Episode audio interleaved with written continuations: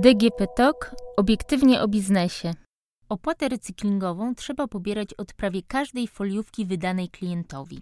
W poprzednim podcaście mówiłam o podatkowych zasadach rozliczenia opłaty recyklingowej.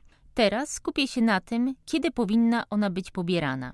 Z moich obserwacji wynika, że wielu sprzedawców, np. w warzywniakach, w ogóle nie pobiera opłaty recyklingowej. To trochę zaskakujące, bo za niedopełnienie tego obowiązku inspekcja handlowa może nałożyć karę administracyjną w wysokości od 500 do 20 tysięcy złotych. Pobieranie opłaty recyklingowej w wysokości 20 groszy i 5 groszy VAT w przypadku czynnych podatników tego podatku jest obowiązkowe. Co więcej, przedsiębiorca nie może dać klientowi siatki za darmo, a opłaty recyklingowej uiścić z własnych środków. Przepisy wyraźnie bowiem zobowiązują sprzedawców do pobierania opłaty od klienta.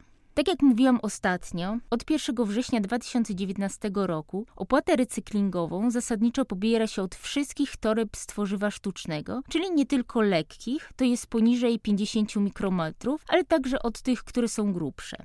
Wyjątkiem są bardzo lekkie torby, czyli te o grubości poniżej 15 mikrometrów, wówczas gdy, jak to ujął ustawodawca, są wymagane ze względów higienicznych lub oferowane jako podstawowe opakowanie żywności luzem, gdy pomaga to w zapobieganiu marnowania żywności. Oznacza to, że nie w każdym przypadku można wydać torbę poniżej 15 mikrometrów bez opłaty. Przykładem takiej bardzo lekkiej torebki są popularne zrywki. Jeżeli w taką foliówkę pakowane są na przykład jabłka, ogórki kiszone czy bułki, wówczas opłaty się nie pobiera. W takim przypadku zrywka jest przede wszystkim podstawowym opakowaniem dla żywności. Jeżeli produkty mają własne opakowanie, to już opłaty trzeba pobrać. Przykładowo, gdy do takiej torebki klient włoży opakowanie jogurtu i margarynę w pudełku. Opłatę trzeba pobrać również, gdy w zrywkę zostaną zapakowane inne towary niż spożywcze, np. zeszyty, ołówki, długopisy, żarówki czy bielizna. W przypadku pasz dla zwierząt domowych, np. suchej karmy dla psa czy kota, sprzedawanej na wagę, zasada jest podobna. Choć można powiedzieć, że kupujemy jedzenie dla zwierząt, to zgodnie z obowiązującymi przepisami prawa żywnościowego, pasza nie jest żywnością. Jest nią tylko środek spożywczy przeznaczony do spożycia przez ludzi. Należy pamiętać, że w przypadku foliówek nie chodzi tylko o siatki z uchwytami, tak zwanymi uszami, ale też o torebki, które ich nie mają, czyli również tak zwane śniadaniówki czy woreczki strunowe.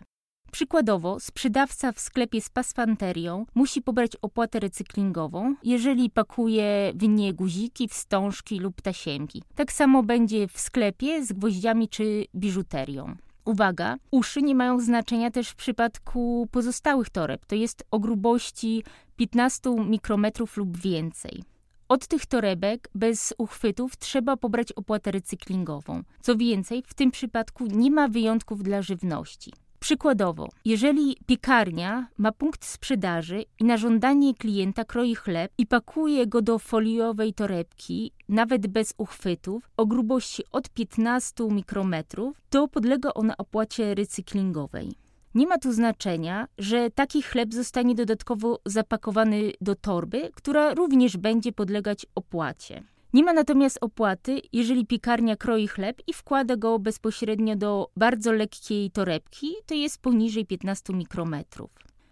Należy pamiętać, że opłatę muszą pobierać wszystkie jednostki handlu detalicznego, które oferują torby do pakowania zakupionych u nich produktów. Czyli nie chodzi tylko o sklepy, ale też wspomniane już piekarnie, a także cukiernie, restauracje czy fast foody. Jeżeli pakują one do foliówki własne wyroby lub dania gotowe, a także resztki niezjedzonych dań w pojemnikach, które klient chce zabrać, muszą doliczyć opłatę recyklingową.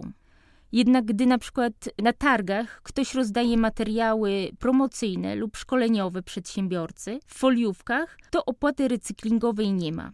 W tym przypadku bowiem torby nie służą do pakowania nabytych w jednostce handlowych produktów.